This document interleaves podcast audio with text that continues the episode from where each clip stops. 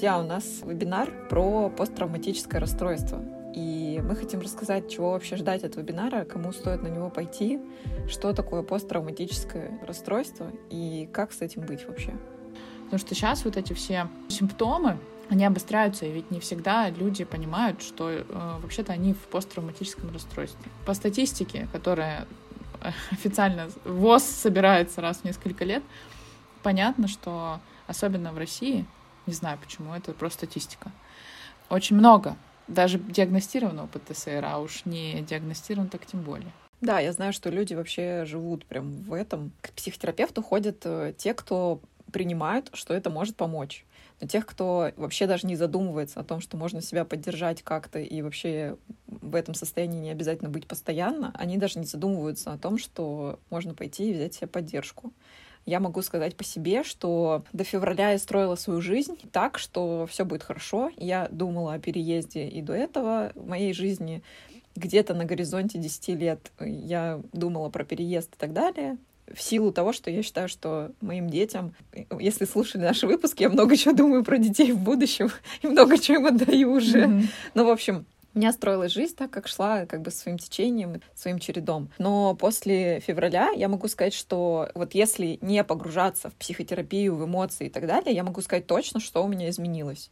Мне гораздо больше гораздо чаще хочется заедать разные эмоции. Как именно заедать? У меня это периодами. То много сладкого лопать, то много жирного соленого лопать. Если посмотреть мои заказы в Яндекс Лавке, самый частый заказ за последние, наверное, полгода это попкорн. Вот никогда я не любила попкорн, но с какого-то момента с лета все, соленый или сырный попкорн — это просто моя тема. Вот я просто обожаю. Вот я даже когда ем, я понимаю, что это я сейчас заедаю что-то. Я, естественно, не съедаю тазы там еды какой-то, но тем не менее я понимаю, что ну, для меня это не норма было до февральских событий, до объявления спецоперации. Плюс у меня точно изменился сон абсолютно точно. Я стала просыпаться каждую ночь, где-то в 4-5 утра, вот по, как по будильнику. Я просыпаюсь, открываю глаза, такая, так, еще темно, значит, еще ночь. Сейчас я могу сказать по себе, что мне недостаточно сна, сколько бы я ни спала. То есть даже если я сплю 8 часов, 9 часов, 10 часов, потом в течение дня я в какие-то периоды просто хочу спать. Вот организм вот так справляется со стрессом, потому что он такой, типа, все, я не вывожу, мне надо где-то восстановиться, надо поспать еще и еще и еще. И еще один фактор, который вот я, наверное, последние дни у меня только получается с ним как-то работать. То есть я себя приучала до февраля, что там до сна я, например, стараюсь там телефон сильно не залипать. Вот особенно когда легла в кровать, все, я как бы стараюсь не залипать в инсте там и так далее. Когда я просыпаюсь, я час еще не трогаю телефон. Сначала душ, завтрак, а потом, как бы, ну, когда уже собрала свои мысли в целое, я могу смотреть в телефон, что мне там написали в мессенджерах, куча новостей. С февраля вот это изменилось совсем, у меня тревожность ушла в телефон, потому что я стала проверять постоянно. Ну, сначала я проверяла новости и просто не могла как бы нормально фокусироваться, как и, я думаю, большинство людей, которые, ну, переживают текущие события. Но сейчас это просто вот залипание в телефон, и у меня очень много тупого контента, который вот я там на Ютубе смотрю. Да, разные, да, кстати, да, типа... вообще. Вот эту тупнину смотреть просто любимое. Да, да, вот, то есть, ну, типа, мозг вот не вывозит, ему надо тупешь, пожалуйста, там, где ржут, там, где фигню какую-нибудь обсуждают, вот что-то совершенно несерьезное максимально, потому что мозг хочет как-то уйти от этой реальности и вот, вот такое проживание стресса. Как, кстати, у тебя? Слушай, я за собой заметила, на самом деле, такие, да, я тоже испытываю разные периоды и в отношениях с едой, и в отношениях со сном. Но что меня удивило из синдромов вот этого э, расстройства, это то, что я начала как сумасшедшая работать на разных вообще фронтах. У меня две работы, две учебы, еще мы с тобой делаем подкаст. И, короче, я поняла в какой-то момент, что я просто хочу убегать от жизни, в буквальном смысле слова, а, что-то делать, чтобы у меня не оставалось времени просто побыть, полежать. Вот у меня сегодня был такой период, 15 минут у меня не было никакой встречи. Сейчас у меня в графике все достаточно плотненько. Там то одна встреча, то вторая встреча, э, то третья встреча. Еще сейчас э, я заканчиваю магистратуру. Это вообще отдельная боль в моей жизни. Это тоже отдельное посттравматическое стрессовое расстройство у меня. И, короче, у меня было 15 минут, и я тебе клянусь. Я думаю, ну, полежу. Я просто легла на диван и такая, а, что делать? И такая, так, а где мой телефон? А что, подождите, а может быть мне кто-то написал по работе? А может быть стоит проверить там всякие чаты и посмотреть, что там вообще происходит? Потому что вот это состояние тревоги, это знаешь, как Халк однажды сказал в вот этих марвелских фильмах. Его спросили, как вы боретесь со своей агрессией? Типа, как ты не выходишь, постоянно не, не становишься зеленым? И он сказал, «Э, я просто всегда злой. И вот у меня сейчас, знаешь, такое ощущение именно про тревогу, что я всегда в тревоге, поэтому я ее уже не замечаю. Это первое. А второе, что я заметила, очень обострились мои глубинные вопросы, к которым я не подступалась, ну, в том числе в терапии, на протяжении какого-то количества времени. Ну, то есть все все как-то наладилось тоже, да, там до февральских событий. Я только тоже там полюбила жизнь, снова мы начали там путешествовать, как-то от ковида начали отходить, короче, что-то вообще так события, все классно, все круто. И, видимо, ну, этот процесс э, такого счастья отодвинул меня от каких-то глубинных проработок. Не то чтобы я очень хотела туда лезть, что это очень приятно, но я поняла, что действительно обострились и страхи смерти, и страх одиночества вообще, и какие-то, знаешь, прям фатальные мысли приходили ко мне в голову, что а вообще зачем это все, если вдруг там хоп, и через э, завтра или послезавтра может так произойти, что Земли не будет. На вот именно, знаешь, на эмоциональном уровне. На физическом я тоже, безусловно, чувствую разные эмоции, о, разные ощущения, но вот эмоционально это так для меня.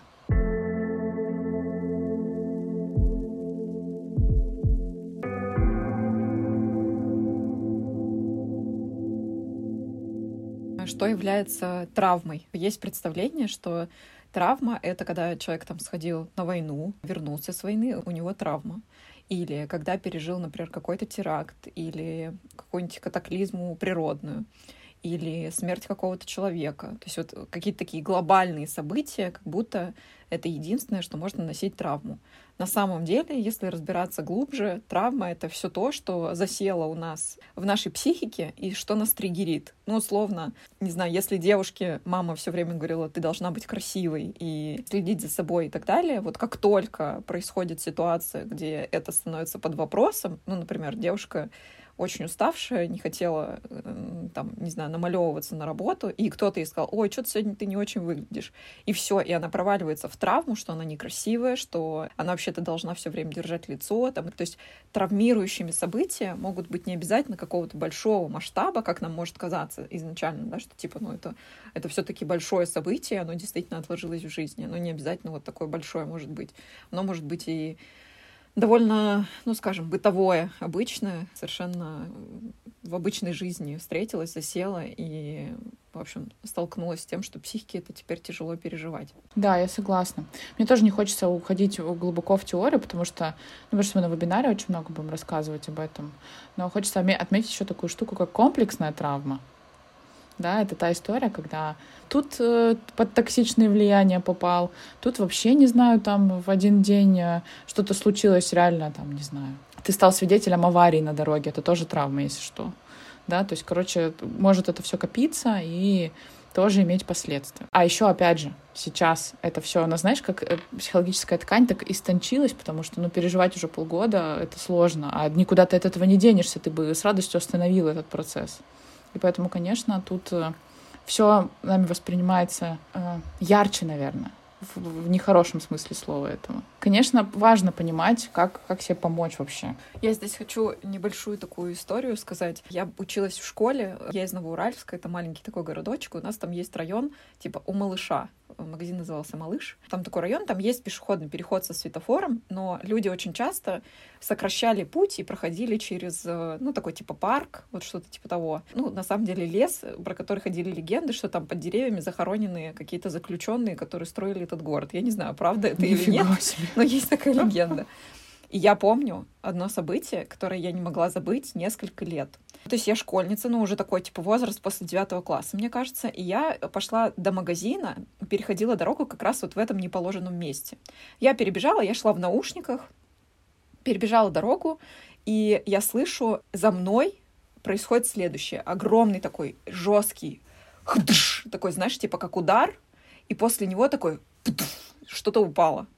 Вот когда я услышала удар, я начинаю поворачиваться, и я понимаю, что вот этот, это падает тело на асфальт. Ничего себе. Машина врезалась в человека, я не знаю, мужчина это или женщина. Ну, машина на скорости, естественно. Человек перелетел через машину и вот так вот плюхнулся я вот, меня начинает трясти, я не понимаю, куда я шла, что я вообще, зачем, чего, чего происходит, вообще, что происходит. А я ехала на работу к маме, ну, должна была зайти в магазин что-то купить и поехать на работу к маме, что-то ей там передать. Я приехала, и я помню, что я маме так рассказываю, ну, как бы все так взбивчиво, и я так в шоке. Э, я вообще не помню, ну, там, мне кажется, такой, типа, осознанной поддержки, типа, подыши, там вот этого не было. Дальше я помню, что я еду обратно домой, мне как раз выходить у этого малыша, потому что до дома ближе всего было от этой остановки. И я вижу, что там стоит скорая, накрыто тело, и действительно это смерть. Офигеть, какой кошмар! Я не смогла, я реально я не смогла выйти на этой остановке. Я просто поехала на автобусе дальше, потому что я просто не смогла. Я замерла, и я такая, типа, что делать? Как я вообще дальше здесь пройду? Я не могу здесь ходить. Я обходила стороной, Кошмар. естественно, это э, место вообще очень часто. Я совсем не перебегаю там дорогу, хотя бывает у меня такое, что я могу, ну, грубо говоря, в неположенном месте перейти дорогу. То есть, ну, нет такого, что у меня, типа, прямая ассоциация. Но я несколько лет просто боялась. Мне снилось какое-то время это. Ну, то есть вот, вот так вот произошла травма у меня, что я увидела что-то очень шокирующее, и психика такая это запомнила, впечатлила, впечатала, в смысле, в себя, и, ну, как бы я это никак не прожила, и поэтому меня там триггерили какие-то такие события еще довольно долго. О, я, знаешь, что поняла, что у меня есть страх. Короче, у меня есть страх. Ну, как страх? Я, типа, постоянно об этом думаю. Я еду, например, в такси, и я же сижу, ну, как бы по диагонали от водителя на пассажирском сидении. И когда мы выезжаем на перекресток, у меня всегда есть мысль, вот абсолютно всегда, что здесь может проехать машина и впилиться ровно в мою сторону, если Жесть. он не успеет, там, ну, чувак не успеет затормозить, например, на красном светофоре или что-то такое. И у меня вот, я прям точно помню, что это я начала думать вот в тот момент. Вот, вот так, короче, работает психика, вот так срабатывает травма.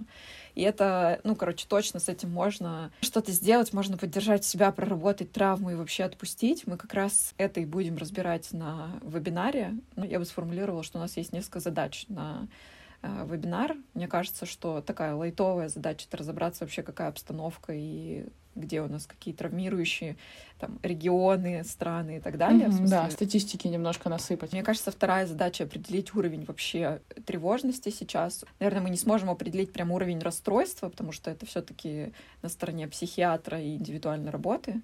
Вот, но третья задача, естественно, основная — это как с этим быть, как себя поддержать, что вообще сделать для того, чтобы стало как-то полегче дышать, вообще хотя бы что-то похожее на полную, на полную грудь вдоха и вот что-то такое. Да, это знаешь, вот э, про способы самопомощи и самоподдержки с ними реально легче. Когда ты сидишь в три часа ночи и не можешь заснуть, ну, не потому что ты э, дела там не сделал, а просто потому что, ну, ты не можешь уснуть. Мне, например, очень помогают какие-то техники, которые, ну, ты из головы, да, достаешь и применяешь к себе, чтобы хоть как-то полегчало. Это правда очень очень помогает. Конечно, может быть, это не плацебо и не э, лекарство от всего, э, от всех симптомов, и, скорее всего, там, да, глубинные истории нужно прорабатывать с терапевтом, но, тем не менее, хотя бы хоть как-то в моменте точно можно себе помочь.